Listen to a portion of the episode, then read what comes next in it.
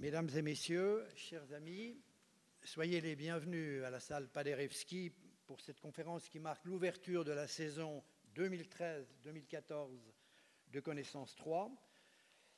Une saison dont vous avez probablement reçu le programme d'hiver et d'automne et d'hiver, plus exactement, et si ce n'est pas le cas, euh, dont vous trouverez des exemplaires en sortant de cette salle. Une saison marquée par une offre substantielle et riche de conférences, non seulement dans cette salle à Lausanne, mais également à Aigle, au Cépet, au Diableret, à Lézin, à la Tour de Paix, à Payerne, à Yverdon, au Sentier, à Pintala, à Cossonay, à Échalant, à Morges et à Nyon.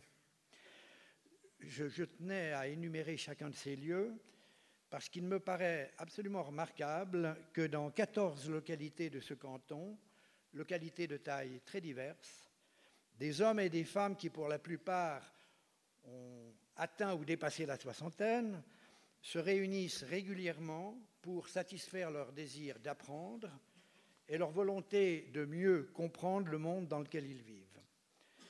Ce désir et cette volonté ne s'expriment pas seulement dans ces quelques 110 conférences, mais aussi dans une offre de cours donnée à Lausanne et à Yverdon, qui gagne chaque année en volume, et également dans l'organisation de visites culturelles, scientifiques ou en lien avec le monde de l'entreprise.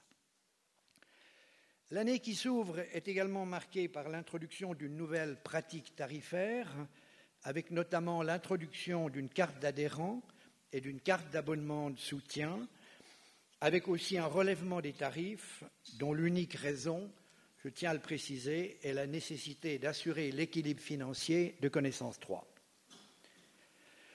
J'en viens aujourd'hui en remerciant M. Jacques Pilet d'avoir accepté de prononcer notre conférence d'ouverture selon les usages, je devrais le présenter, mais je ne suis pas sûr que ce soit très utile. Jacques Pillet est connu comme le loup blanc. Dans le monde de la presse écrite suisse, pas seulement francophone, je doute qu'il se trouve un autre journaliste qui puisse se targuer d'avoir créé à dix ans d'intervalle deux journaux qui l'un et l'autre se sont imposés par leur qualité et qui, aujourd'hui encore, ont toujours un avenir. Ce fut d'abord, vous le savez tous, en 1981 l'Hebdo, un magazine hebdomadaire. Ce fut ensuite, en 1991, le Nouveau Quotidien, vite surnommé NQ, devenu Le Temps après sa fusion en 1998 avec le Journal de Genève. Aujourd'hui, on a peine à imaginer ce que serait le monde de la presse écrite sans l'hebdo et le temps. Associé à ces deux créations et à leur devenir, il y a bien sûr la constitution par Jacques Pillet d'équipes rédactionnelles extrêmement talentueuses qui ont été et demeurent un vivier pour l'ensemble de la presse. La carrière journalistique de Jacques Pillet, qui débute sur les terres dont il est originaire, la Riviera, est marquée à la fois par, me semble-t-il, un attachement local et par une volonté acharnée de rompre avec toutes sortes de formes d'isolationnisme cantonal et national. L'hebdo illustre bien sûr cette double caractéristique. Magazine destiné à un lectorat roman, il prend, dès sa création, fait et cause pour l'adhésion de la Suisse à l'espace économique européen, et depuis n'a cessé de faire résolument front aux partisans de toutes sortes de la Line Gang.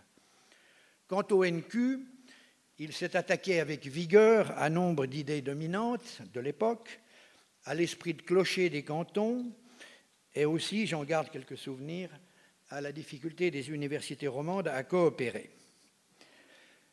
Jacques Pillet a occupé plusieurs postes au sein de la direction du groupe Ringier. Les développements récents de la presse grand public, aussi bien que spécialisée, des quotidiens gratuits aux magazines luxueux qu'on trouve parfois dans sa boîte aux lettres sans les avoir désirés, en passant bien sûr par les technologies électroniques, notamment les e-papers, dont les progrès sont spectaculaires. Tous ces développements, Jacques Pillet les connaît les observe, pas seulement en Suisse romande, mais aussi en Suisse alémanique et bien plus largement en Europe et sur le plan international. C'est à partir de cette large connaissance qu'il va nous parler de la presse romande dans tous ses états, un sujet chaud, comme vous aurez pu le constater, pas plus tard que jeudi dernier, en lisant dans votre quotidien préféré la présentation très différente selon votre quotidien préféré d'une étude de l'Université de Zurich sur l'état de la presse en Suisse. Monsieur Pilet, je vous donne la parole. Merci.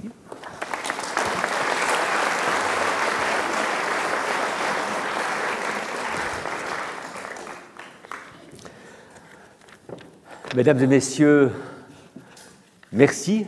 Merci aux organisateurs de Connaissance 3 de me donner la parole aujourd'hui. Ça me fait très plaisir parce qu'évidemment, le sujet dont je vais vous entretenir me tient très à cœur. Il a occupé pratiquement toute ma vie professionnelle. Et puis, euh, je dois dire qu'il m'excite particulièrement lorsque je songe à l'avenir, puisque nous sommes dans une branche qui connaît des bouleversements absolument extraordinaires qui n'apparaissent peut-être pas dans toute leur ampleur au quotidien euh, dans le public, qui voit finalement euh, ses journaux préférés arriver dans les boîtes aux lettres ou arriver au kiosque, et les, les mouvements euh, sismiques de fond n'apparaissent pas toujours. Alors, il y a une question. Est-ce que les journaux vont mourir? Curieuse question, mais elle se pose. Elle a été débattue. Des journaux ces dix dernières années ont disparu, d'autres pourraient disparaître. Et évidemment, en quoi cette question intéresse-t-elle le public? Finalement, vous dites, voilà, si vous n'êtes pas journaliste, vous n'êtes pas dans la branche, finalement, on peut aussi très bien vivre sans journaux, euh, avec la radio, la télévision, Internet, finalement, à quoi servent les journaux? Et ça, c'est une question qui, est passionnante parce que finalement, lorsqu'on voit l'histoire de la presse, on s'aperçoit que les journaux ne naissent pas, ne meurent pas par hasard, et pas toujours en raison euh, des transformations économiques euh, ou technologiques, mais au fond, les journaux racontent l'histoire des sociétés, l'histoire des mentalités, ils racontent leur époque. Et c'est finalement leur euh, souffle, leur euh, raison d'être euh, qui compte.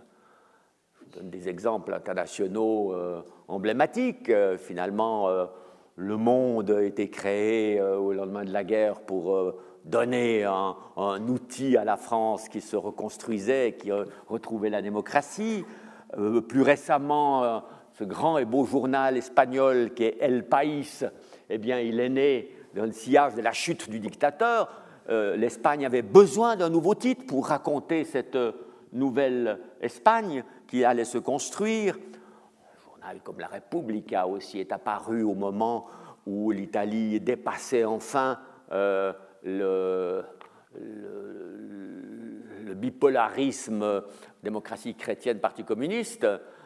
bon, avec des résultats évidemment un peu curieux euh, aujourd'hui, il n'en reste pas moins que ces journaux, euh, nés de ces transformations, restent de très bons journaux. Alors, les journaux racontent une époque, une société, mais évidemment, ils sont soumis aujourd'hui à des défis extraordinaires, ils sont devant des défis extraordinaires, qui est d'abord la révolution digitale avec Internet et toutes ses applications, et puis aussi avec des transformations économiques euh, tout à fait brutales.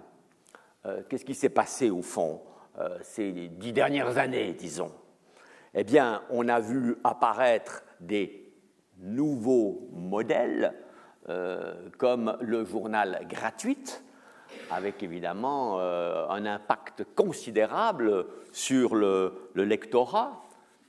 Et je dois dire que Lorsque les premiers journaux gratuits sont apparus euh, en Norvège, chez l'éditeur Schibsted, bah, a été un petit peu d'abord la, stupeur chez les éditeurs, et puis après, ça a été un petit peu la crainte. L'éditeur Michael Ringier, qui est un homme de grande culture, de grand humour, et qui s'est aussi donné dans l'auto-ironie, euh, a déclaré un jour, en public d'ailleurs, les éditeurs traditionnels réagissent en plusieurs phases aux innovations. Dans une première phase, ils ricanent.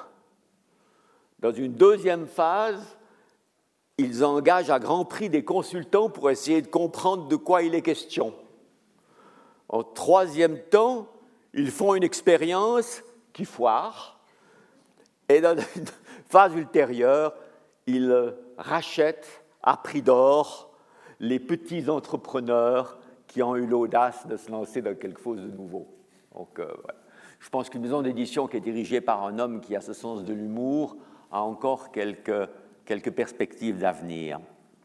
C'est ce qui s'est passé avec les gratuites, euh, avec la stupeur de voir tout d'un coup ces foules matinales euh, sur les quais de gare et dans les rues qui euh, lisaient ou feuilletaient ou survolaient ces journaux gratuits qui bien sûr n'avaient pas beaucoup de sympathie, jouissaient peu de sympathie dans les rédactions, parce qu'on voyait bien la concurrence, et puis parce que ce type de journalisme, évidemment, ne correspond peut-être pas aux exigences euh, euh, que nous nous posions. Il s'agit d'un journalisme en quelque sorte pasteurisé, euh, nourri principalement de, dépêches, d'éco-people. on ne pratique guère l'enquête, l'investigation, le commentaire, ou même pas du tout dans ces, ces journaux-là. Et pourtant, ils ont euh, un succès considérable. Il faut être quand même réaliste. Hein. Dernier chiffre de l'audience en 2013 pour la Suisse romande, l'audience, hein, pas le tirage, mais l'audience, le nombre de personnes qui le lisent. C'est en Suisse romande 570 000 personnes pour 20 minutes. Ensuite vient le matin-semaine, 317 000, parce que le matin est semi-gratuit, parce qu'on le lit beaucoup dans les cafés, etc. 24 heures, 204 000, le temps 115 000. C'est dire la, la, force, l'impact d'un journal comme 20 euh, minutes. Cela dit, euh, j'ai dit tout à l'heure que c'était euh, un cas tout à fait nouveau. C'est pas tout à fait vrai. Hein. en 1880, sauf erreur, à Berlin, un imprimeur euh, qui avait acheté une grosse machine et qui ne savait pas trop qu'imprimer sur sa grosse machine, a imaginé un journal gratuit euh, qu'il faisait porter par 2000 porteurs euh, aux gens qui figuraient dans le bottin mondain. Alors ça, c'était le gratuit haut de gamme. Hein. Alors toutes les personnalités berlinoises recevaient par porteur un journal gratuit qui a connu un engouement absolument extraordinaire et qui d'ailleurs a débordé très vite le cadre de cette euh, euh, diffusion. Euh, mais ça n'a pas, pas, duré. Au début du XXe siècle, ce modèle a, a, disparu et on le voit réapparaître aujourd'hui. C'est assez amusant. Bref, que s'est-il passé, disons, ces dix dernières années en Suisse romande? Bah D'abord, en Suisse, généralement, le tirage global chaque jour des journaux payants a passé de 4,1 à 3,5 millions. C'est quand même une baisse assez sensible. Bien entendu, s'empressent de dire les éditeurs et les journalistes, entre-temps est apparu Internet et on a des lecteurs sur Internet. Oui, bien sûr, mais euh, si on prend l'audience générale cumulée du papier et de l'écran, eh bien, cette audience a malgré tout diminué. Alors, on peut voir ça de plusieurs façons. On peut dire que c'est grave, et je pense que c'est effectivement préoccupant, parce qu'il faut bien voir que pendant ces dix ans, la population suisse a augmenté considérablement.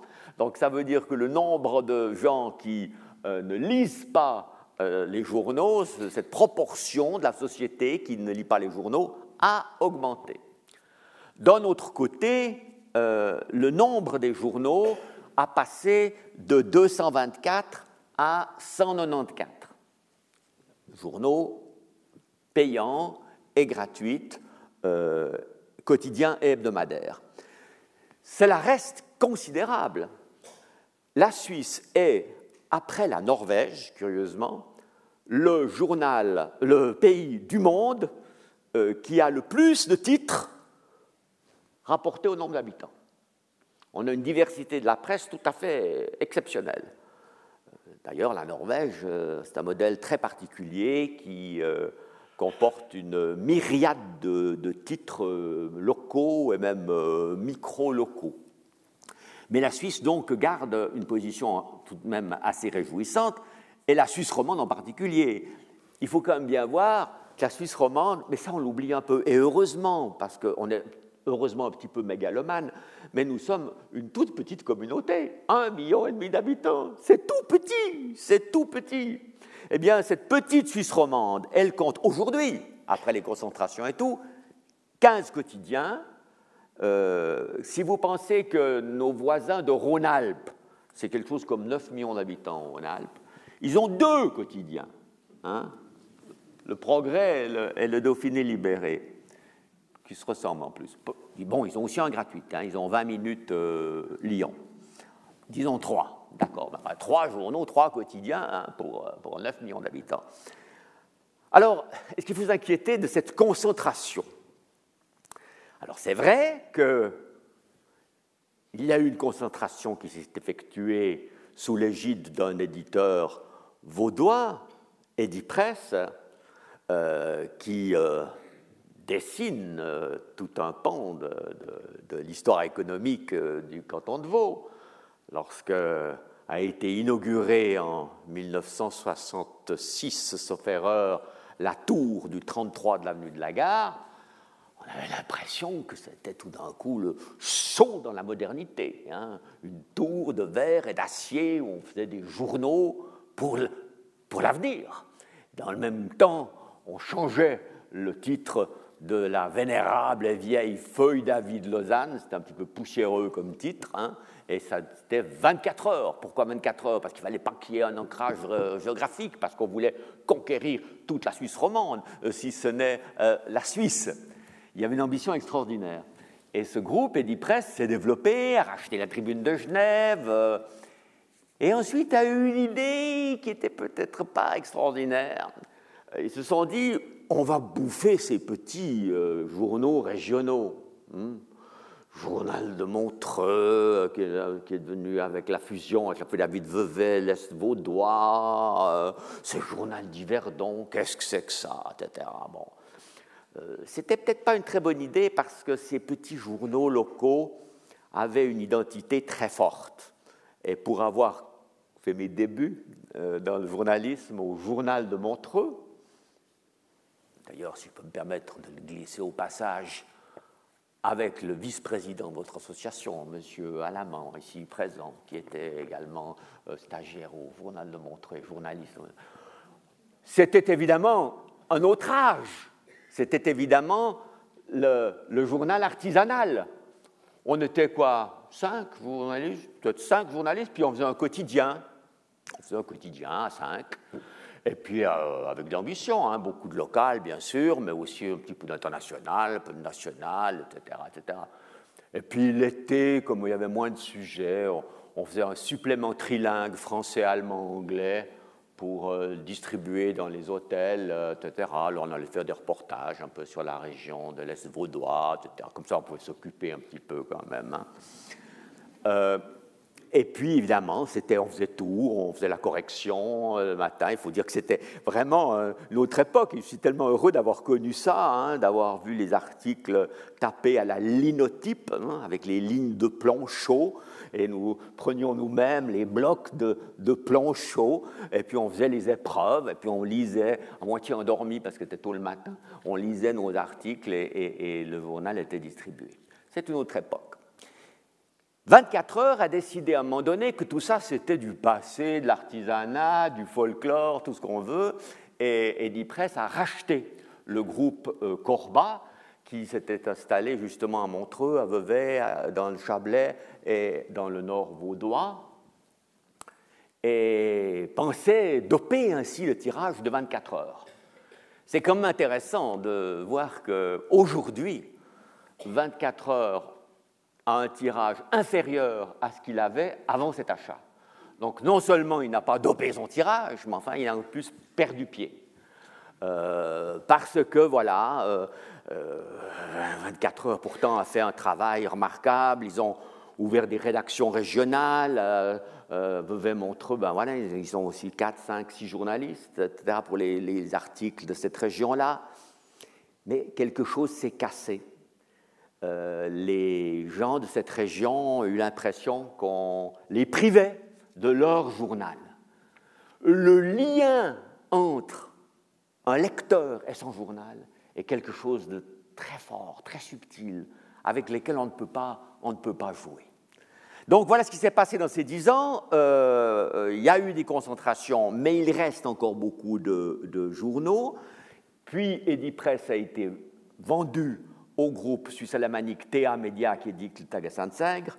Et aujourd'hui, TA Media représente effectivement 68% du marché de la presse en Suisse romande. C'est beaucoup. Euh, mais euh, voilà, il y a d'autres choses qui se sont créées, comme euh, le régional, justement pour l'actualité régionale, quoi qu'il ait été repris aussi par Termédia, sauf erreur, oui, c'est même certain.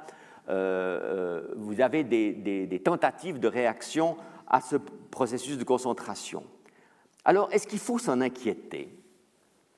Alors évidemment, on peut s'en inquiéter parce que, mon Dieu, les Suisses allemands qui viennent acheter ces journaux ici, hein, ça nous déstabilise un petit peu. Et je pense que c'est dommage au point de vue de l'histoire économique euh, de la Suisse romande et du canton de Vaud qu'un euh, centre de décision aussi important que d'Ypres est passé à Zurich. Je pense que c'est une perte. Ça ne veut pas dire que ces journaux ne sont pas faits de façon professionnelle et dans le respect des publics auxquels ils s'adressent. mais évidemment, ce qui frappe aussi, c'est qu'à côté, il y avait des micro-journaux qui était acheté par un, un grand ou un ex-grand de la presse française, Hersan. Alors ça, c'est comme une histoire assez amusante de penser qu'Hersan, euh, hein, la famille Hersan, qui a possédé une grande partie des grands journaux régionaux euh, français, bon, a eu des gros problèmes, a vendu ses journaux les uns après les autres, et puis il reste Philippe Hersan qui s'est établi en Suisse pour des raisons d'ailleurs peut-être euh, personnelles, disons, et pas seulement strictement professionnelles, mais bon, c'est son droit le plus strict. Et qu'est-ce qu'il fait? Il achète le journal de la côte. Ah bon, ah bon, Hersan, le géant Hersan, il achète à côte. Parce que le Philippe Hersan en question a compris, peut-être avant certains éditeurs suisses, le potentiel de ces petits journaux locaux. Il a acheté la côte, après il a fait le grand coup en achetant l'Express de Châtel, l'Impartial de la Chaux-de-Fonds. Il les a un peu fusionnés. Hein. Le titre est différent, mais le contenu est assez semblable. Mais enfin bon, c'est deux journaux de Châtelois. Mais n'oublions pas le journal de Cossonay, le courrier du Val-de-Rue. Je me souviens que j'étais un peu intrigué par ces grandes manœuvres de M. Hersan, et puis j'ai demandé une entrevue, et il m'a reçu à Paris, dans son hôtel particulier non loin des Champs-Élysées, dans un salon de bonne tenue. Et je, m'entretiens un petit peu intimidé, euh, provincial qui arrive, M. Hersan, etc. Puis je lui dis, euh, je lui demande un petit peu ce qu'il a vu sur l'évolution de la presse. Il était très modeste, il parle d'une voix comme ça, très, très basse, un peu flou. Il est un peu flou physiquement, comme ça. Et puis, euh, parler de fausses générales, ça, semblait l'ennuyer, l'avenir de la presse en général. Alors, je suis allé dans, plus dans le détail. Je lui ai mais, oui, mais qu'est-ce que vous allez faire, par exemple, avec l'impartial qui est fait à la chaux de fond et qui mord un petit peu sur le vallon de Saint-Igné. Mais là, vous avez le journal du Jura, édité à Bienne, indépendant, qui remonte pratiquement jusqu'à son Villiers. Et là, tout d'un coup, ses yeux se sont allumés, il était passionné, il m'a dit Ah oui, mais nous ne mènerons pas la bataille dans le Vallon dans un premier temps.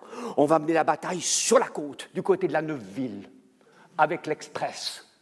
Et tout d'un coup, le stratège parisien dissertait sur la répartition des journaux locaux dans nos vallées neuchâteloises. Cela m'a rempli d'aise, car comme l'a dit Monsieur le Président, la presse locale, je trouve cela tout à fait passionnant. Voilà. Levons le nez, voyons ce qui s'est passé dans le monde pendant le même temps. D'abord, il y a eu aux États-Unis l'hécatombe. Il faut dire que le monde occidental, le, pays qui a le plus perdu de journaux, ce sont les États-Unis, pour toutes sortes de raisons.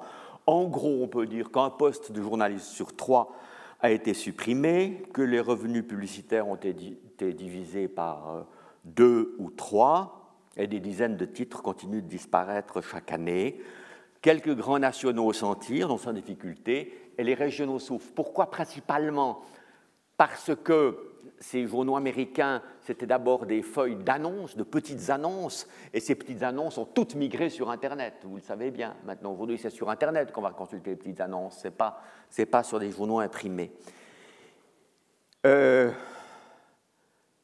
mais n'enterrons pas trop vite cette presse. Vous avez vu il y a quelques semaines que la superstar d'Internet, M. Jeff Bezos, le fondateur de Amazon, qui est multimilliardaire, a racheté le Washington Post. Euh, alors certains disent que c'est pour acquérir de l'influence politique euh, qu'il a acheté euh, ce journal comme on se paye une danseuse. je n'en crois rien. Je pense que le PDG d'Amazon, enfin le PDG, le propriétaire d'Amazon, n'a pas besoin de ça pour avoir un poids politique énorme. Je crois au contraire, et j'aime croire qu'il a compris que le potentiel intellectuel, le savoir-faire d'un excellent journal comme Washington Post, ça représente l'avenir, que ce soit sur des canaux digitaux ou sur des canaux imprimés. Et je vois cet achat comme un hommage au, journalisme et au meilleur euh, journalisme. Bon, je ne dis pas, je ne dis pas que certains n'achètent pas des journaux pour exercer une influence politique. Ça s'est vu, même en Suisse. Euh, je fais bien sûr allusion à, la Weltwoche, ce journal intello de gauche qui a été racheté par euh, Christophe Blorer, Tito Tetamanti et ses amis plus ou moins masqués, et qui est devenu le journal intello UDC. Euh, bon. Et je pense plus récemment au rachat par la même équipe de la Basler Zeitung. Ça, c'est un drame à Bâle, entre parenthèses, hein, parce que Bâle avait deux excellents journaux, euh, autrefois la National Zeitung et les Basler Nachrichten, qui ont été fusionnés dans la Basler Zeitung, et de voir tout d'un coup leur Basler Zeitung euh, acheté par Christophe Blorer, ça a assez mal passé. Il était assez habile pour ne pas euh, immédiatement que ça se voit trop au début, mais les Balois rêvent d'un journal qui échappe à cette influence. En Europe, je vais parler des États-Unis, les mêmes trends, mais peut-être un peu moins marqués à l'exception de la France, qui évidemment est le pays européen qui, à cet égard, euh, souffre le plus, mais pour toutes sortes de raisons.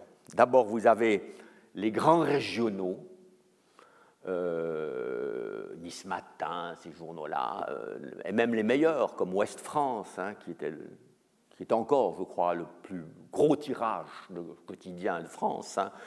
Il avait 800 000 exemplaires, maintenant il doit être à 700 000 à peu près, c'est le journal de toute la Bretagne.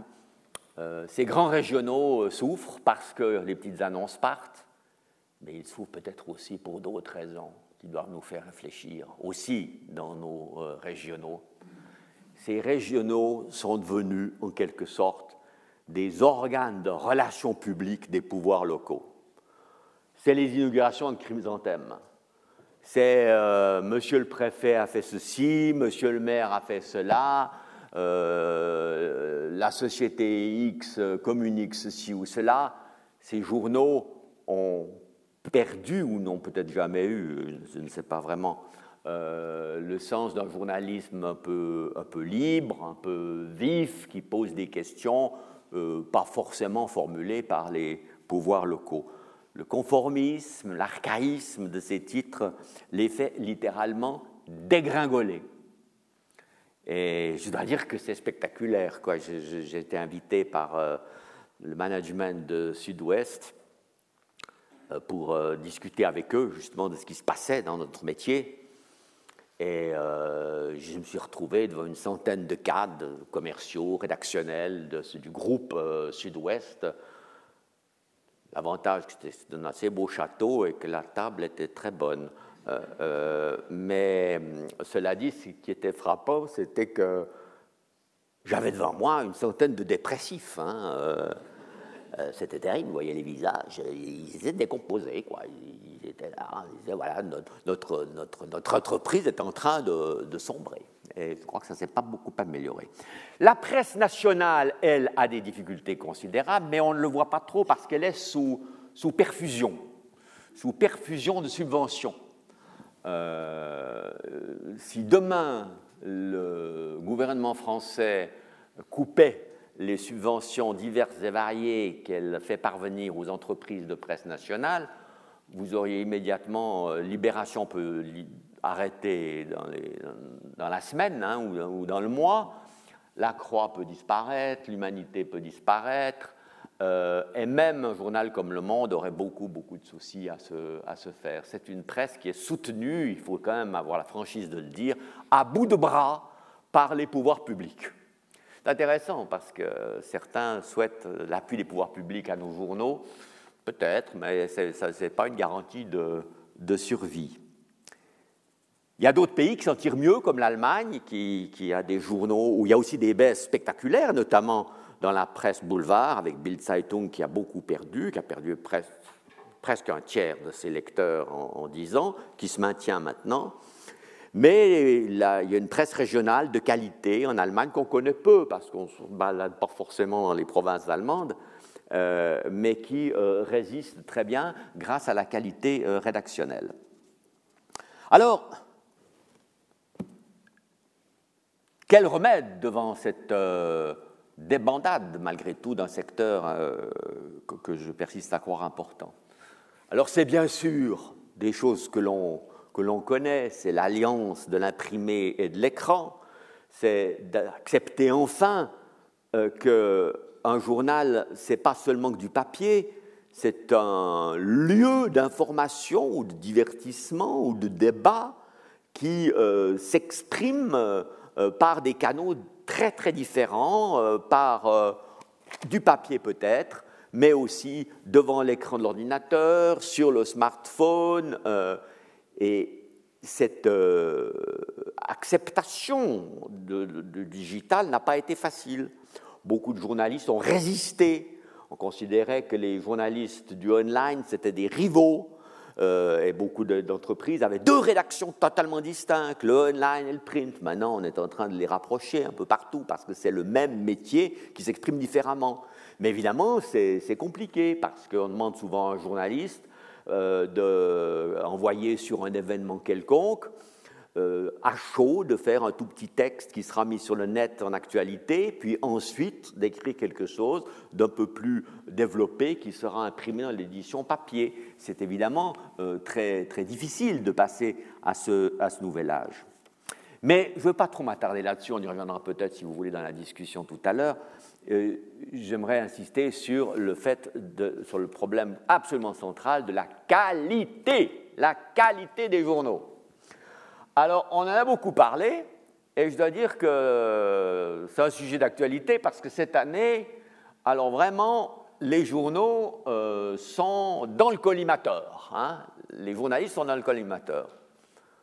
Euh, rassurez-vous, je ne vais pas m'indigner et les défendre sur tous les plans. Bien au contraire, je suis bien sûr très autocritique sur cette profession. Les attaques.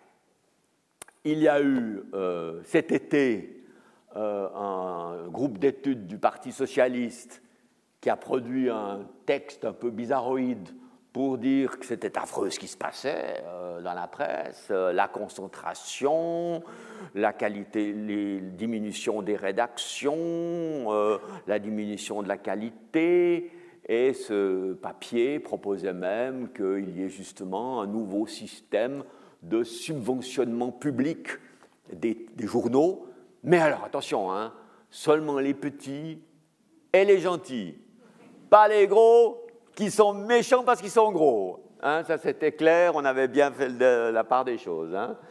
Euh, bon, alors il y a eu ce papier des partis socialistes.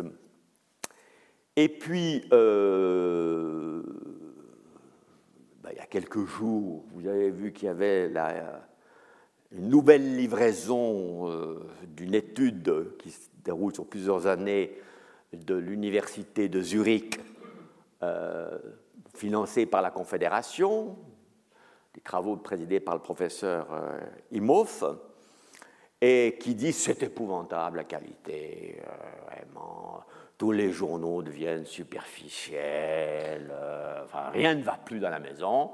En gros, en Suisse, il y a trois journaux qui ont une note passable ou bonne.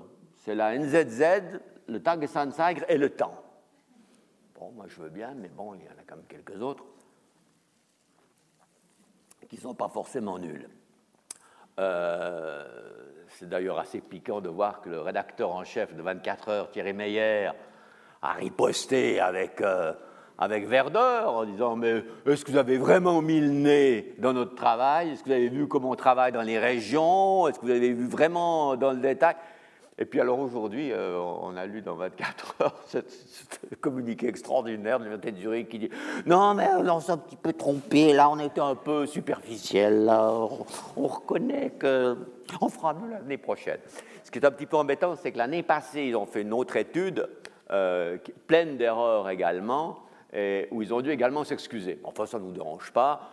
On sait qu'il y a dans les universités des grands sages qui observent notre métier, dans ce qu'on appelle des facultés de communication hein, ou, ou, de sociologie des médias. Et là, on a des sages qui nous regardent, qui nous commentent, qui nous critiquent.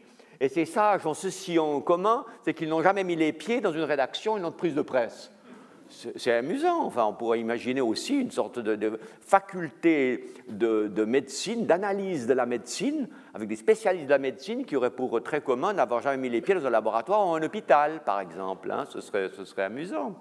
Tout ça n'est pas très, très euh, euh, sérieux ni inquiétant. Et puis alors, il y a eu, il y a quoi, il y a trois semaines ou un mois, quelque chose qui n'est quand même pas piqué des verres, comme on dit il y avait l'assemblée annuelle des éditeurs de journaux qui se tenait à Interlaken, le beau palace d'Interlaken, et l'orateur d'honneur était le président de la Confédération, M. Uli Maurer, qui alors est parti bille en tête pour dire qu'on avait une presse nulle, en gros, totalement conformiste, vous écrivez tous la même chose. Euh, bon, c'était incroyable. Il a été sifflé et hué, mais pas par les journalistes de base, par les éditeurs, les directeurs commerciaux de tous les journaux de Suisse. Et M. Maurer a déclaré hier euh, dans une interview qu'en 35 ans de carrière politique, il n'avait jamais été sifflé comme ça. Quoi. Je pense qu'il y avait quelques raisons de le siffler, mais que cette réaction de mes collègues montre que malgré tout, il avait touché, peut-être sans le savoir, un air sensible. Et là, j'aimerais m'arrêter deux minutes sur euh, le reproche de Oli Morer.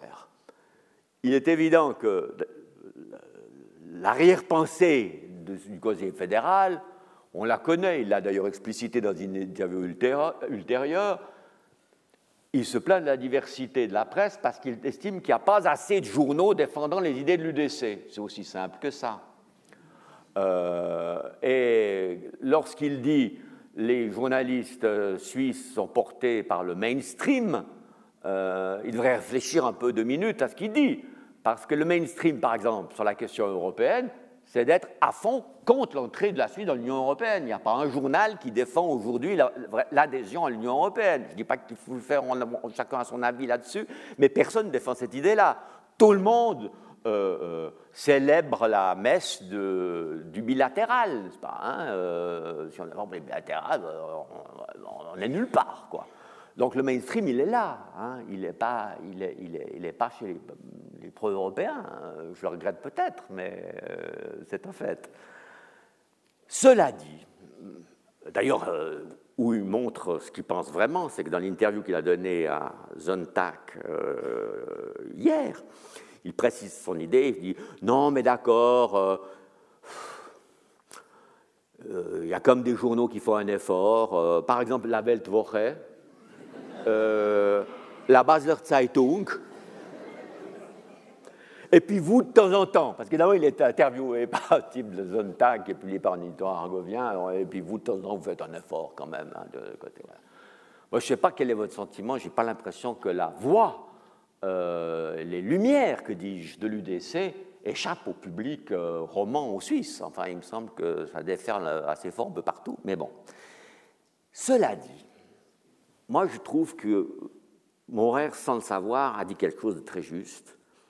Il y a une tendance au conformisme dans la presse euh, suisse. Et lorsqu'il précise dans l'interview parue hier, lorsqu'il donne une conférence de presse, il y a trois, quatre questions. Et puis, euh, un journaliste, le premier journaliste qui a envoyé le premier titre sur euh, le net, généralement, euh, montre la voie, et puis les autres, en gros, s'engouffrent un petit peu, et puis reprennent à peu près le même angle sur le, même sujet. Il y a une sorte de, de mimétisme qui s'opère entre les, entre les médias. Et euh, on s'en rend bien compte, on s'en rend compte de façon particulièrement cruelle sur la version euh, smartphone lorsque vous regardez les nouvelles le matin sur votre smartphone, franchement, quand vous passez du matin à 20 minutes, euh, on vous raconte à peu près les mêmes nouvelles, hein, les mêmes nouvelles, les mêmes angles, les mêmes choix. Euh, vous avez une sorte d'uniformité. Et au-delà de cette question du choix des nouvelles, il y a des thèmes comme ça qui, qui rassemble tout le monde pendant un certain temps, puis après on les laisse tomber, puis on prend un autre thème, puis tout le monde marche ensemble. Les gens qui, se, qui lancent des thématiques complètement différentes des autres sont très rares. Euh, il y en a, mais ils sont rares. Et le résultat, c'est ce que j'appelle le phénomène de la redondance. On vit dans un espace médiatique redondant, qui finit par créer une sorte de, de lassitude. Beaucoup de gens ont l'impression que finalement, il y a une grande soupe médiatique comme ça, euh, bon, qui est épicée un peu différemment selon les bols dans lesquels elle nous est servie, mais en gros, c'est la même soupe. Et je pense que c'est un des facteurs de déclin de la presse, parce qu'évidemment, il faut beaucoup d'audace, de courage, de moyens pour, à l'intérieur d'un journal, se dire finalement, le sujet le plus important, il n'est pas où on nous le dit ces jours, il est peut-être ailleurs. Et comment le trouver, ce sujet? Eh bien, il y a plusieurs façons de faire. Hein. On peut attendre qu'il nous tombe euh, dessus, euh, voilà, comme une caille. Euh, voilà, c'est la conférence de presse. Hein. voilà, on suit l'agenda. L'agenda, ça c'est le grand péril des rédactions. On suit l'agenda. Et finalement, les journaux euh, servent de relations publiques hein, au pouvoir, aux entreprises qui veulent communiquer, euh, alors que euh, l'actualité réelle vécue par les gens est, parfois très très différente. Et là, pour savoir où est cette actualité réelle, ah ben, il faut plonger dans les rues, dans les maisons, dans les villes. Il ne faut pas rester devant son ordinateur. Euh, il faut oser se lancer dans des enquêtes, des enquêtes parfois un peu dérangeantes, c'est-à-dire essayer de, dire, de montrer des choses que les détenteurs du pouvoir politique ou économique n'ont pas forcément envie de nous montrer. Euh, ça, c'est quelque chose, un exercice euh, journalistique qui d'ailleurs n'est pas très ancien.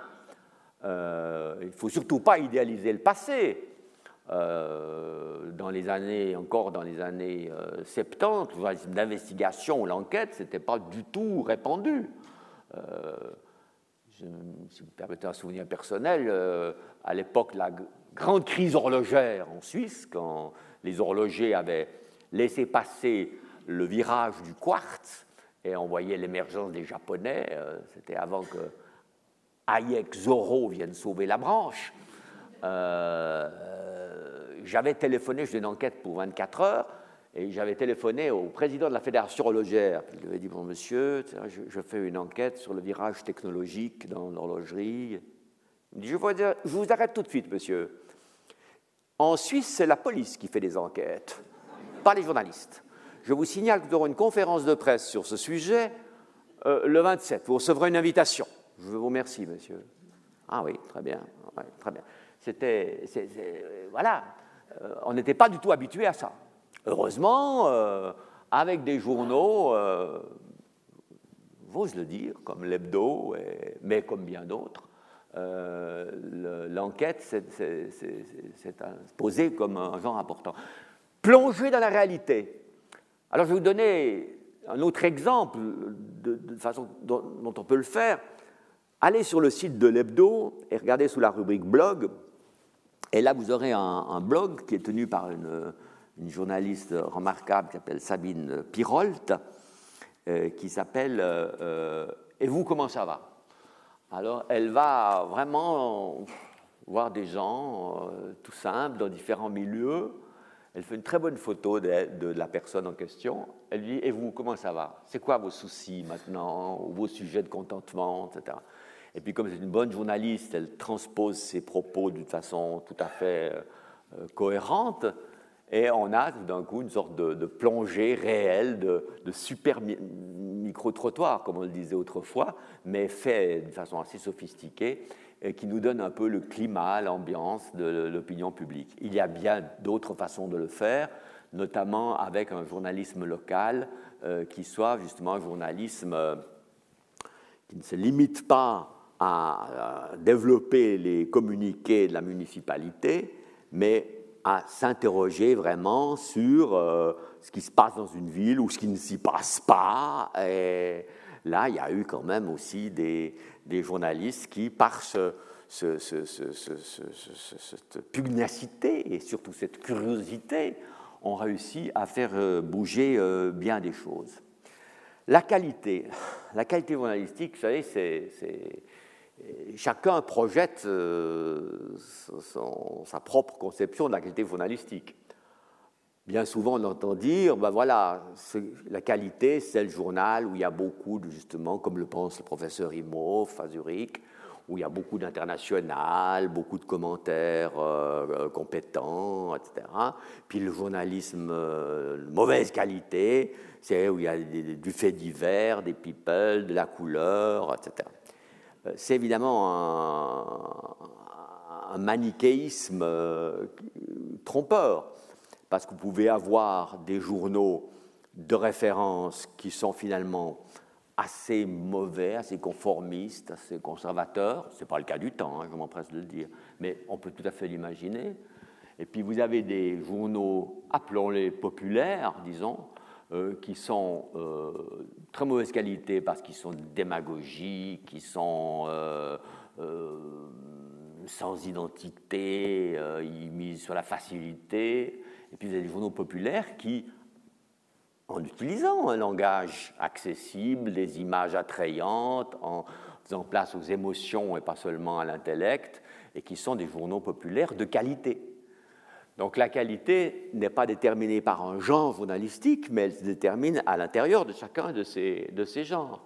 Il y a des régionaux de qualité, puis des régionaux hmm, paresseux.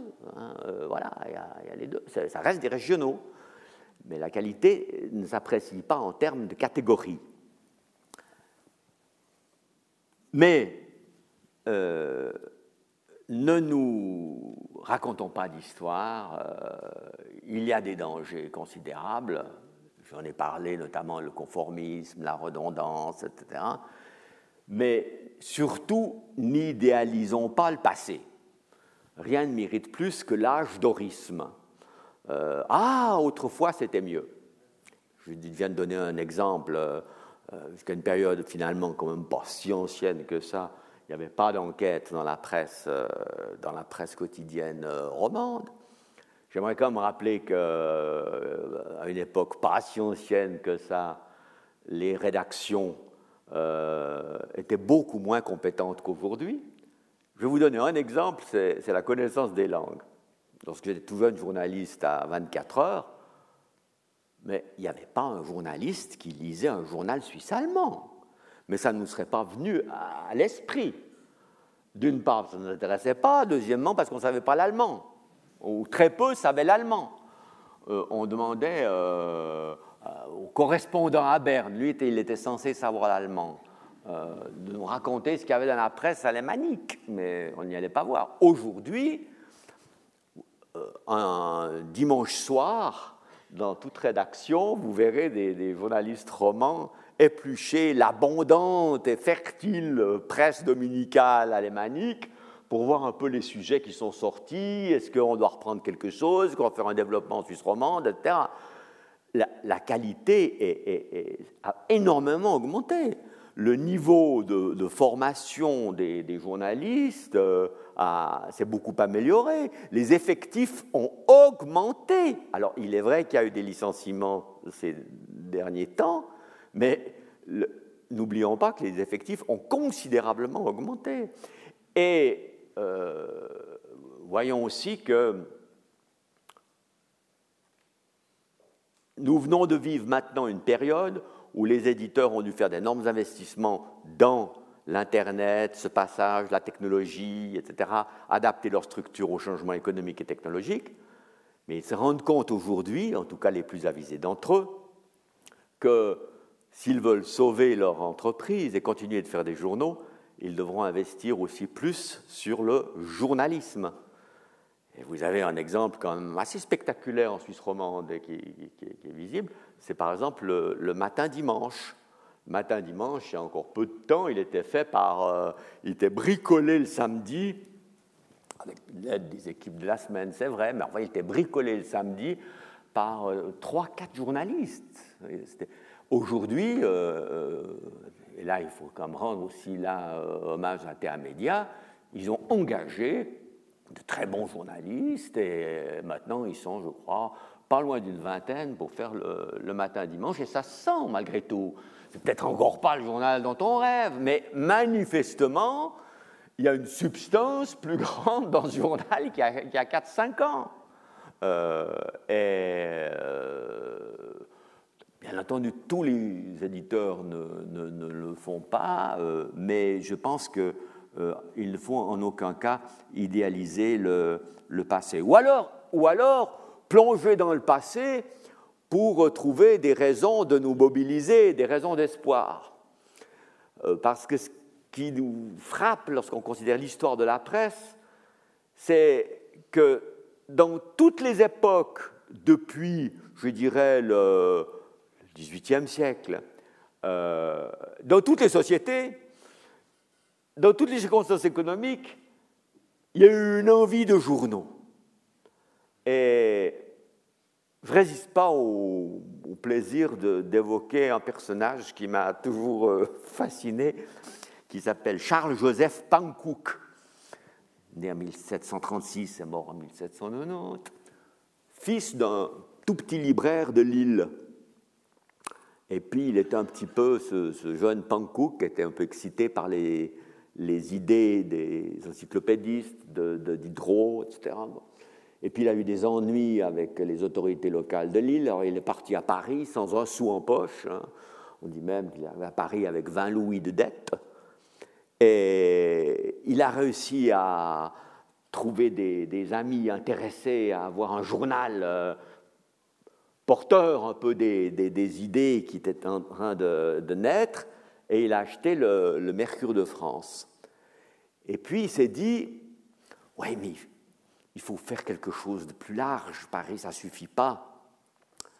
Euh, il faut quelque chose, euh, oui, à Genève. Il est allé à Genève et il a acheté le journal de Genève, euh, qu'il a porté, dont il a tiré, porté le tirage à 8300 exemplaires. Il y avait 27 000 habitants à Genève à l'époque. C'est pas mal, 1300 exemplaires. Puis après, il est allé à Bruxelles, puis il a acheté le journal de Bruxelles. Et puis, il a réussi à, faire un vrai pôle de presse entre Genève, Bruxelles et Paris. Euh, ça a duré un certain temps, puis après, bon, il y a eu d'autres soubresauts, comme vous savez à cette époque, et puis euh, a disparu. Mais cette histoire me ravit parce qu'elle montre que dans une époque où les, communications étaient incroyablement difficiles euh, à tous égards, euh, où les moyens financiers n'étaient pas du tout faciles à mobiliser, surtout dans un secteur, dans une sensibilité politique plutôt dérangeante, euh, eh bien, euh, cet homme, avec ses amis, a réussi à devenir un, des premiers magnats de, presse européens. C'est pour vous dire que à toutes les époques, vous avez des, façons différentes de, faire des journaux. Il y a eu bien sûr l'explosion des tirages au 19e et au début du 20e. Hein. Entre 1900 et 1914, il y avait ou quatre quotidiens à Paris qui vendaient chacun plus d'un million d'exemplaires. Hein. Euh, aujourd'hui, vous avez euh, euh, Figaro qui, se bat pour se maintenir à, 300 400 000. de toute façon, ils trichent tous sur, sur leurs chiffres, alors donc on ne va pas trop les citer. Et puis, vous avez eu l'entre-deux-guerres, avec évidemment une sorte de dérive idéologique des journaux, une prolifération de journaux, mais alors engagés dans des batailles politiques euh, terrifiantes. Euh, puis il y a eu l'effondrement de 1940. Et ce qui est fou, dès 1941-42, l'apparition de nombreux journaux clandestins dans toute la France qui étaient lus. Euh, bah là, il n'y avait pas les conditions économiques, il n'y avait pas les conditions politiques. Il y avait l'envie, il fallait, il fallait, il fallait faire euh, des, journaux. Et alors, euh, on voit aujourd'hui dans le désarroi des grandes boutiques classiques, traditionnelles, hein, qui ne savent pas très bien, on voit apparaître comme ça toutes sortes d'initiatives avec une inventivité euh, euh, incroyable. Enfin, il y a deux mois, il y a un nouveau quotidien qui se lance, libéral et pro-européen. Je ne sais pas combien de temps il va tenir, mais il est là, ça s'appelle l'opinion. Vous voyez le culot. Aujourd'hui, tout le monde ferme boutique ou parle de fermer boutique, diminuer les pages. D'un coup, il y en a non, voilà, je fais un quotidien, voilà, l'opinion, voilà, 1,50€, etc. Voilà, voilà. Puis dans les magazines, alors les magazines, c'est la folie totale. Hein, c'est la folie. Comme c'est un peu lourd, vous n'en avez pas amené beaucoup, mais j'aurais pu en amener le double. Hein. Euh, alors là, vous avez tout. Hein, euh, vous avez l'éléphant, hmm. l'éléphant, la culture, générale, histoire, sciences, philosophie, société, sport, art, économie. Euh, très bon. C'est des magazines qu'on appelle dans le jargon du métier des MOOC. Pourquoi? Parce qu'ils sont à la fois magazines et book, et livres, des books. Et ils ont ceci de particulier qu'ils sont vendus autant dans les librairies que dans les, euh, que dans les kiosques. Vous avez, euh, euh, voilà, une ex-journaliste du Nouveau Quotidien, Elisabeth Lévy, qui n'était pas contente, de, elle travaillait un peu au Figaro, etc très à droite, un petit peu nationaliste, comme ça sur les bords. C'est pas tout à fait mon genre de beauté, mais c'est une femme formidable. Et elle s'est dit Bon, euh, je vais faire mon magazine, Le Causeur. Elle a commencé par faire un site internet uniquement, et puis elle, en a fait un magazine, voilà. Causeur. Surtout si vous n'êtes pas d'accord. Hein. voilà, voilà. Bon. Euh, je passe. Euh, voilà, The Good Life, Polka. 21, euh, un très beau magazine aussi, moitié livre, moitié magazine, qui a pour principe de ne pas avoir d'annonce publicitaire, des textes très travaillés, des images très travaillées. Alors évidemment, il est vendu 9 euros, mais ses créateurs ont publié un, manifeste, un manifeste un autre journalisme est possible. Hmm. Euh, manifeste qui prône justement euh, l'émancipation des magazines et des journaux par rapport à la publicité euh, pour arriver à un journalisme de grande qualité payé par les lecteurs. Donc il se passe sans arrêt quelque chose, à la fois sur le net, avec des sites qui sont des vrais sites d'information, bien sûr Mediapart, bien connu, qui a fait sortir l'affaire Cahuzac, euh, Slate.fr, Rue 89, des sites de qualité. Il y en a dans, tous les pays, dans toutes les langues. Il faut relever au passage que les plus fréquentés de ces sites d'information restent néanmoins ceux qui sont adossés à une publication imprimée, à un journal imprimé, de loin, de loin. Mais il y a des journalistes qu'on appelle des pure players qui ne font que de l'Internet, des sites qui, euh, font du très bon travail. Les outils changent, mais le besoin subsiste. Alors je vais peut-être terminer là euh, en évoquant l'information sur laquelle je suis tombé l'autre jour et qui m'a comblé d'aise. Imaginez-vous qu'aujourd'hui, en Syrie, il y a une presse on the ground qui prospère. Il y a une demi-douzaine d'hebdomadaires et de mensuels euh, qui sont de sensibilités politiques un peu différentes, euh, certains absolument et frontalement anti-Assad, d'autres euh, plutôt anti-islamiques. Et, il y a toute une gamme d'opinions dans ces hebdomadaires qui paraissent imprimés sur de vieilles imprimantes, bricolés avec les moyens du bord. L'un d'eux avait en couverture l'autre jour la rentrée scolaire à Alep. Euh, quand j'ai vu ça, ça m'a bouleversé. Je me suis dit, c'est formidable. Il y a des types là-bas hein, qui, dans les ruines, dans les combats, ils font des journaux. Alors, j'ai décidé qu'à partir de ce jour-là, on ne se lamentait plus sur l'avenir de la presse suisse. Merci.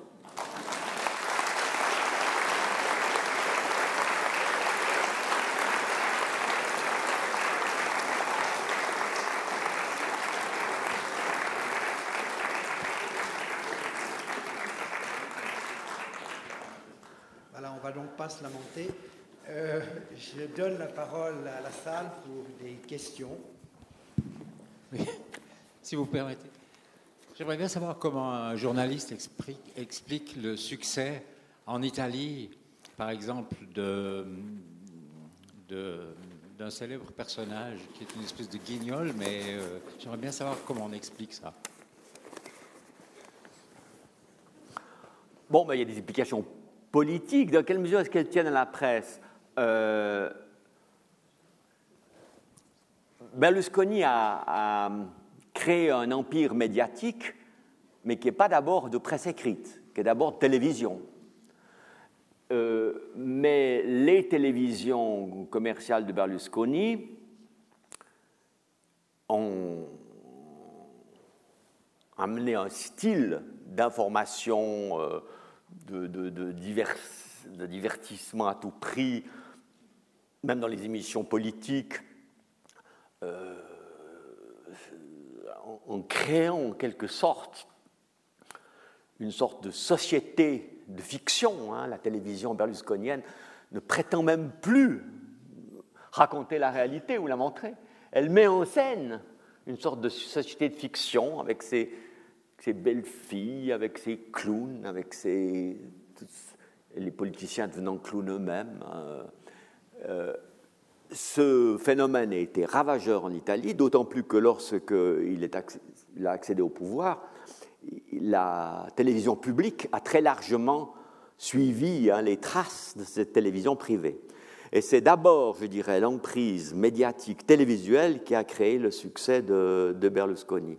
Je dirais que du côté de la presse écrite, il y a quand même eu, euh, que ce soit avec la Repubblica, que ce soit avec la Corriere della Sera, la Stampa, certains il y avait des journalistes assez favorables à Berlusconi, mais globalement, il y avait une vraie réflexion critique sur ce qui se passait en, Italie. Mais il faut bien voir qu'en Italie, le succès de Berlusconi est, dû aussi euh, à, l'effondrement euh, idéologique euh, et institutionnel de la gauche et de la démocratie chrétienne. C'est sur la, ruine de ces, de ces deux, anciens partis que malheureusement a émergé ce phénomène berlusconien, euh, mais qui vit malgré tout ses derniers soubresauts. Mais le jour où il sera vraiment écarté, malheureusement, le paysage politique ne sera pas forcément euh, autant amélioré qu'on le souhaiterait, parce que la gauche reste dans un état absolument lamentable et il ne s'est pas encore reconstitué une vraie droite non berlusconienne et responsable. Mais c'est intéressant de lire les journaux italiens à ces jours. Ils, en appellent justement en disant maintenant il faut qu'on reconstruise quelque chose, ça ne va pas. Hein. Et là, il y a des articles remarquables dans la Stampa, par exemple. mais ce qui est formidable aussi, là encore, pour revenir à la presse, hein, il y a il y a des petits journaux qui se sont créés pour refuser, justement, pour, pour vacciner la société, tenter de vacciner la société contre le berlusconisme. Euh, il foliette au quotidien, par exemple, euh, euh, voilà, qui est aussi très distribué par, euh, par Internet. On, voit que ces périodes historiques-là aussi, d'une certaine façon, stimulent et engendrent des réactions dans les médias. Oui, j'aimerais d'abord vous. C'est vraiment comme ça. D'accord, oui, merci. J'aimerais d'abord vous remercier de cet exposé que j'ai trouvé très éclairant. J'aurais juste deux, deux, petites questions au fond. Comment est-ce que vous voyez l'avenir du journal à côté des autres moyens? Internet, radio, télévision Est-ce que vous voyez une spécialisation euh, se profiler ou au contraire que tout va rester un peu sur le même plan? Euh, euh, j'ajoute une question qui est, certainement liée à la première, c'est la question de la vitesse. Il me semble-t-il qu'un des, gros handicaps des, médias, un des gros problèmes des médias, c'est qu'on est dans une société qui veut l'explication quasiment avant l'information. Et comment est-ce que vous voyez le rôle du journal par rapport à, ce qui reste quand même un peu un problème? Bon, alors il y, a deux choses. D'abord, euh, la répartition des, tâches. Euh, qu'on soit clair, pour moi, un journal quotidien, un peu moins pour les magazines, mais en tout cas le quotidien, euh, il a deux faces. Il a la face imprimée et la face Internet. C'est la même chose. Hein. il doit y avoir une présence nourrie de, de ce journal sur Internet.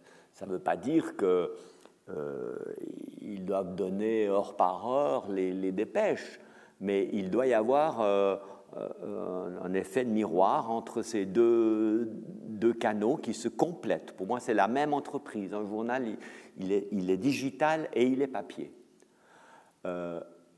Pour la télévision, c'est autre chose. Il y a eu des tentatives dans des grandes sociétés de faire également de la télévision.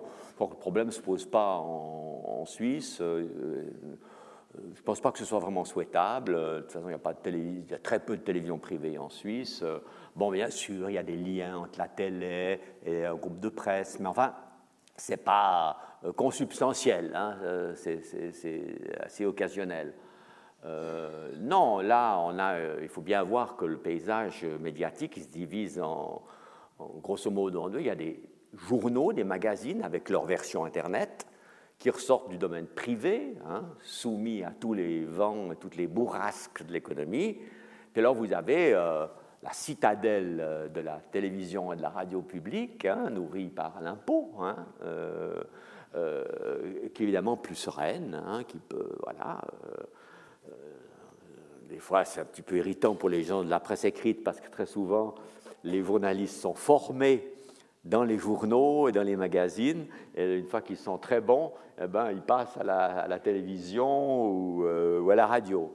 L'inverse est beaucoup plus rare et pratiquement euh, n'intervient pratiquement jamais. Euh, donc il y a ce monde de la presse privée qui se débat plus ou moins bien, hein, avec ses fautes, avec ses réussites. Et puis, vous avez, vous avez la, télévision publique. Voilà pour la rôle. La rapidité. Vous avez tout à fait raison. Euh, cette espèce de course aux commentaires immédiats, euh, mais qui est d'abord le fait quand même des médias audiovisuels, il faut quand même le reconnaître. C'est souvent par la radio qu'on apprend un événement. Hein. Ça confirme nos ridicules absolus. deux heures après une collision de locomotive à Grange-Marnan, le conseiller national euh, Nordman, en vacances en, Provence, recevait des dizaines d'appels sur son portable pour qu'il commente, en tant que spécialiste des, transports publics, la collision de Grange-Marnan. Euh, euh, on, est là dans le ridicule le plus total. je pense que le journal, lui, doit effectivement prendre euh, non seulement le temps, mais surtout faire l'effort de cadrer la nouvelle, de la commenter, de chercher des éclairages sur cet, événement qu'il juge important. Il peut le faire parfois avec un certain retard. L'idéal, c'est qu'il le fasse avec de l'avance, c'est-à-dire qu'il pressente l'événement ou qu'il euh, annonce euh, quelque chose qui va se passer ou qui est en train de se passer et qu'on n'a encore pas vu. Et c'est là, évidemment, qu'un journal peut se, peut se distinguer.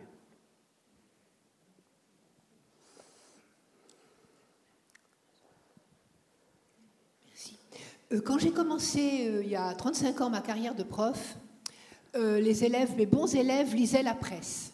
il était même chic de se promener dans le couloir avec sous le bras le journal de Genève, le Nouveau Quotidien et presque et même Le Monde. Et puis j'ai vu disparaître les journaux des écrans des élèves, au point que quelques années plus tard ou dix ans plus tard, eh bien, ils ignoraient même les titres. Ils ne lisaient plus les journaux. Et puis j'ai vu dans ces dernières années réapparaître la presse écrite dans les salles de classe, mais cette fois-ci, c'était plus sous le bras des élèves. Euh, fièrement, c'était par terre, euh, marcher dessus, euh, oublié sur les tables, c'était les gratuits. Et les élèves ne lisaient plus que les gratuits. Alors certains de mes collègues disaient, disent c'est génial, les gratuits vont nous ramener les élèves à la presse. Et d'autres disent c'est une catastrophe, les gratuits vont définitivement les séparer complètement de la presse de commentaires de la presse où les articles font plus de 200 signes, etc. etc. Qu'est-ce que vous en pensez? Bon, d'abord, un euh, tout petit bémol, vous avez vraiment eu de la chance d'avoir, euh, dans cette époque euh, d'or, des élèves extraordinaires. Parce que, oui, parce que disons que moi j'ai quand même aussi le souvenir un peu des classes. Franchement, il n'y avait pas des bataillons d'élèves, le monde sous le bras. Hein. on ne lisait pas beaucoup les journaux quand même, hein, autrefois. Soyons honnêtes. en général, bon, il y avait quelques malades comme moi ou comme Jean-Pierre Alamand, euh, qui avaient déjà le journalisme en tête, qui lisaient beaucoup de choses. Mais on n'était quand même pas très nombreux. Quoi. Bon, euh, seulement pour l'activiser un tout petit peu. Mais à part ça, vous avez complètement raison. Il y a euh, eu cet abandon total de la lecture papier. Il y a eu le, le 20 minutes moi, je persiste à croire que malgré tout, euh, le fait d'avoir lu souvent dans le train, comme ça, ce 20 minutes, même si on l'a rejeté avec mépris, euh, a quand même déclenché quelque chose. Oui, sur du papier, il peut y avoir quelque chose de plus ou moins intéressant. Alors après, évidemment, euh, de là à aller acheter un journal, qui est quand même euh, qui correspond pas à cette génération, à cette sensibilité, à ce vocabulaire, alors là évidemment ça se passe pas. Moi je pense qu'on pourra ramener le, les, jeunes lecteurs au journalisme, je dis pas au journal, au journalisme, surtout par euh, le smartphone euh, et par les, tablettes.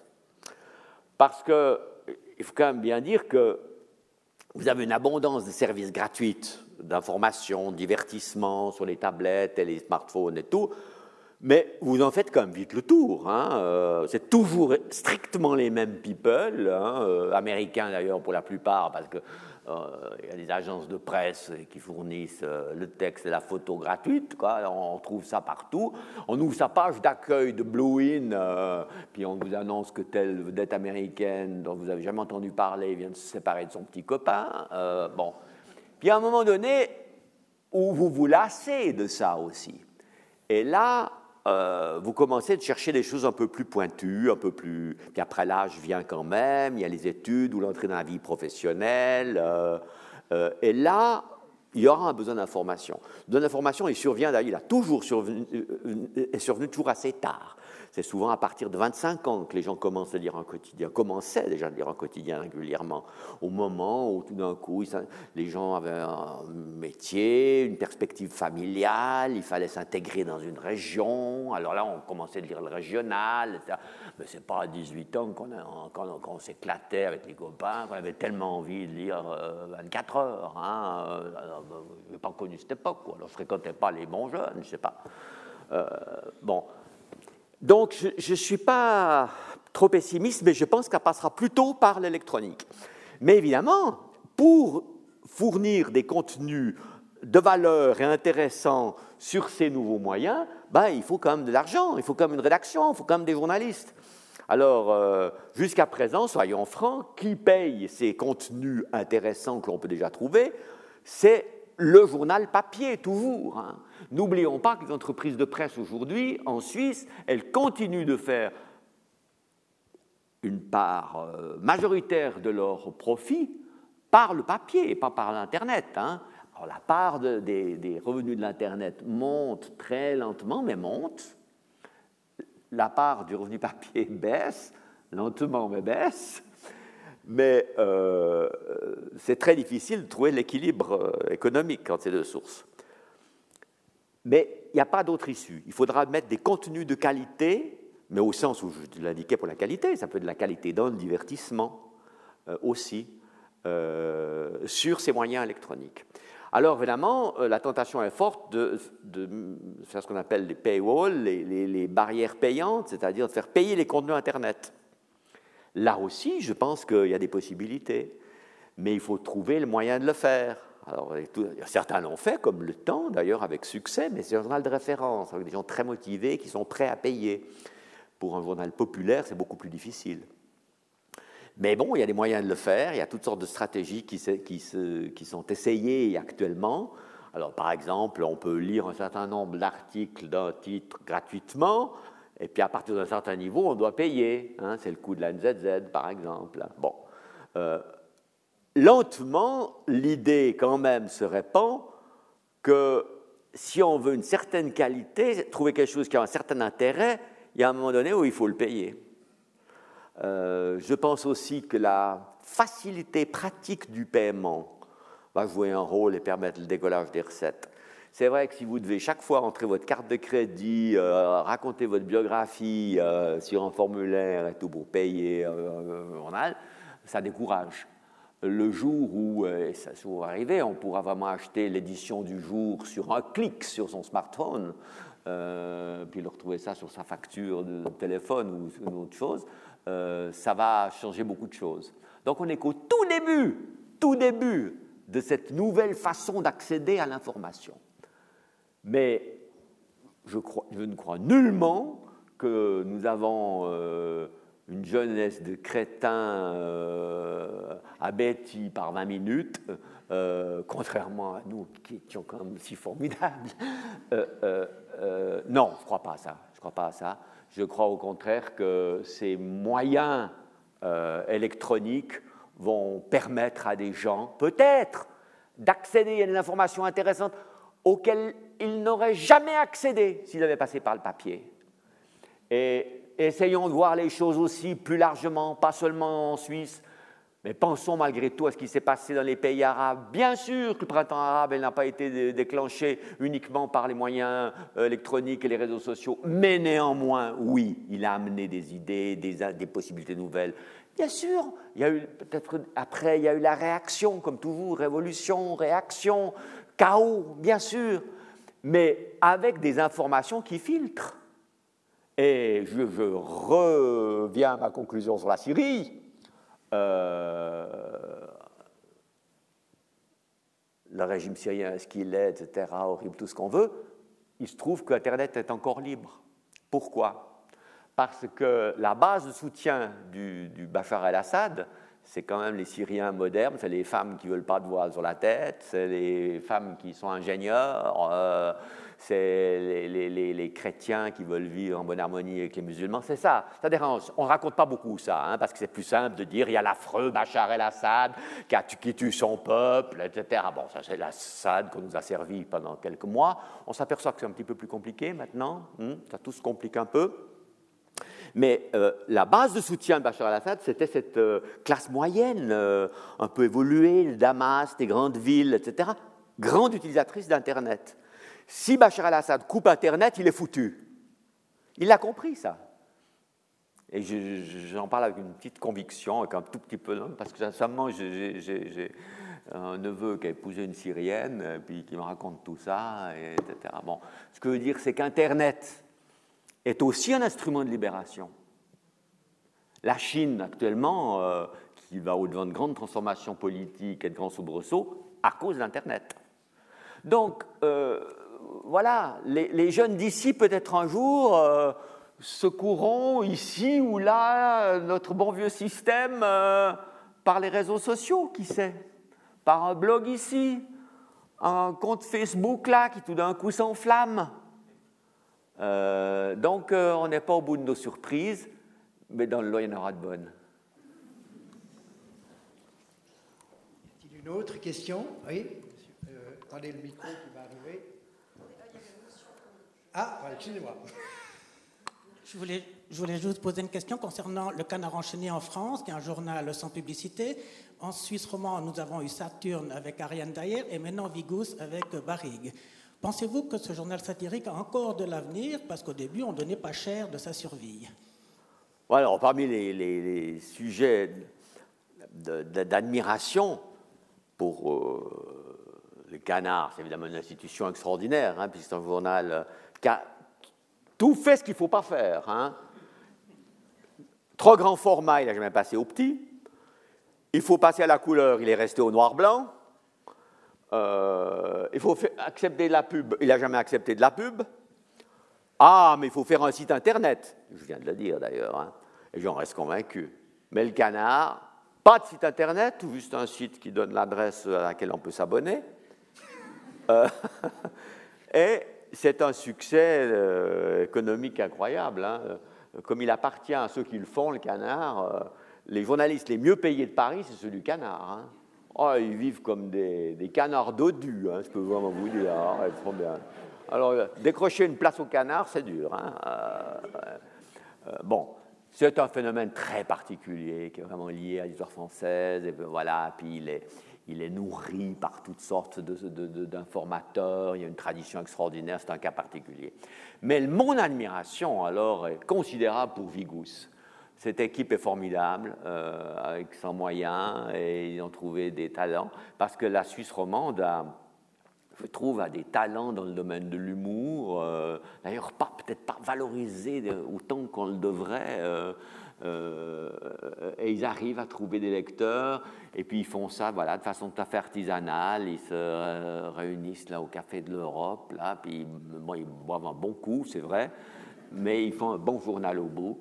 Et ça aussi, ça, c'est une raison d'espoir. De, hein. Il y aura peut-être d'autres choses, euh, d'autres créations artisanales de, cet ordre. Moi, je ne suis pas du tout sûr que l'avenir de la presse à long terme dans ce pays va être euh, euh, dicté par euh, M. Pietro Supino, président du conseil d'administration de Terra Media, et même par M. Michael Ringier ou par Springer. Hein. Springer, ils, ont PME Magazine, Springer. Hein. Mais comme ils vendent leurs journaux maintenant en Allemagne, je ne pense pas qu'ils vont beaucoup investir en Suisse romande.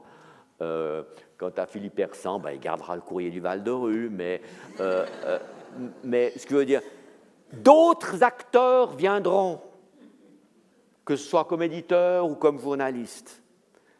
Et quand vous lisez un petit peu des choses sur l'histoire de la presse, c'est ce qui vous frappe. C'est qu'il y a un besoin de journaux, il y a besoin de journalisme, il y a besoin d'idées, il y a besoin d'informations, il y a besoin de débats. Puis ils s'expriment comme ça d'une façon ou d'une autre, des fois un peu dans le chaos.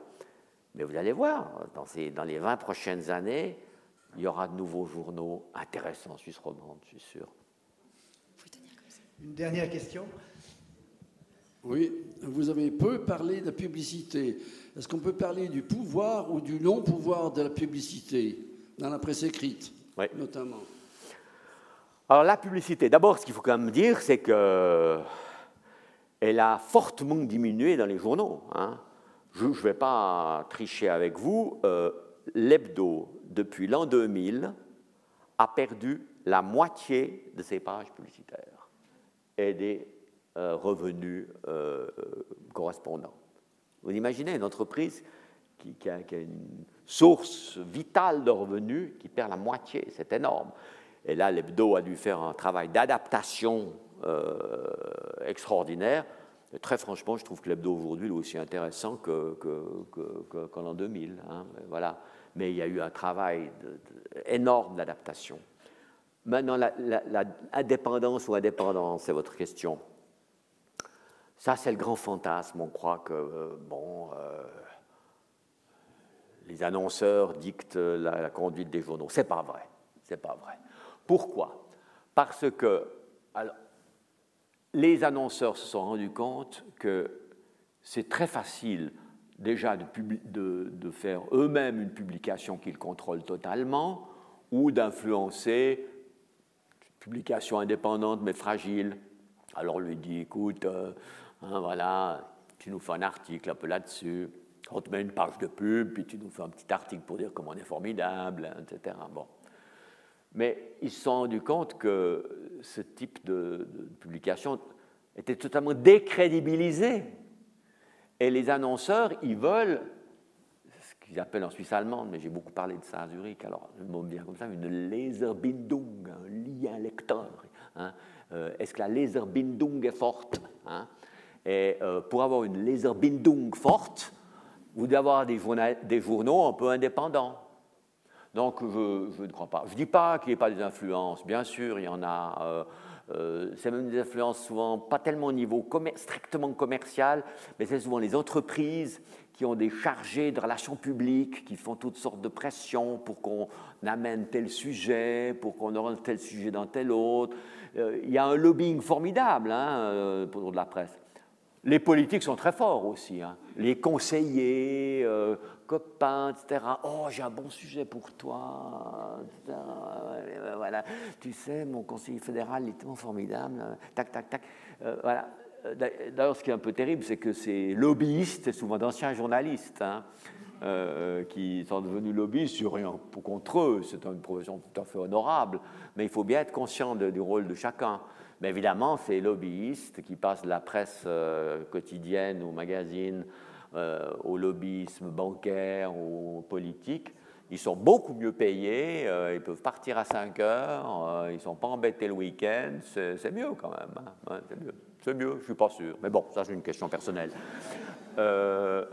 non, vous savez, il ne faut pas mythifier ce danger. Il y a vraiment d'autres dangers. Ah, et puis de temps en temps, il y a aussi des éditeurs courageux hein, qui résistent aux pressions. Hein toute petite anecdote au passage, mais euh, lorsque je dirigeais l'hebdo, j'avais eu la mauvaise idée de faire euh, pour le salon de l'auto un, ranking, les marques les plus aimées, les moins aimées. Alors on devait cocher, on avait fait une enquête comme ça. les premiers, ils étaient très très très contents. Mais il y avait un dernier, forcément, quoi, et qui n'était pas content du tout. Hein. Et puis, euh, il a commencé d'attaquer le journal, puis on était assez fragile à l'époque, etc. J'étais un peu embêté, puis j'ai téléphoné au, grand patron quand même pour lui expliquer qu'on était dans une situation un peu délicate là. J'ai dit, mais comment est-ce qu'on va réagir euh, Moi, j'ai assez envie de l'envoyer sur les roses, le, représentant de la marque en question. Euh, mais vous me soutenez, quoi. Et puis l'éditeur avait répondu, euh, oh ben c'est tout simple il faut lui expliquer que s'il est dans si mauvaise position, c'est qu'il a une image déplorable, qu'il il est urgent de l'améliorer, et il faut qu'il achète des annonces dans l'hebdo. ah, c'est une bonne chose, oui. Ah, c'est ce qui est servi au, à l'importateur mécontent. Bon, ça a plus ou moins bien passé, mais enfin, vous savez, il y a comme des éditeurs aussi euh, solides. Merci beaucoup pour cette conférence et cette discussion, je dirais à la fois passionnante et rassurante, euh, sur un objet avec lequel on entretient un, rapport affectif, hein, la presse, vous en témoignez souvent, euh, et qui nous rassure aussi votre conférence sur les, visées hégémoniques de Philippe Hersan. Je vous en remercie. Euh, je clôt cette conférence d'ouverture par trois annonces. D'abord, la première, c'est que la conférence de lundi prochain à Lausanne sera donnée par M. Michel Gascard, directeur de l'école atelier Rudra Béjar, et sera consacrée au rituel du danseur. La deuxième, c'est qu'en sortant de cette salle, vous pourrez, si vous le souhaitez, commander une carte d'adhérent ou une carte d'abonnement et acheter des carnets de bons d'entrée aux, conférences. Je vous invite à le faire euh, euh, euh, pour ne pas engorger des files d'attente dans les semaines ultérieures. Enfin, et c'est la plus importante et qui concerne l'immédiat, vous êtes toutes et tous cordialement invités à un apéritif qui sera servi dans la salle en sous-sol. Merci.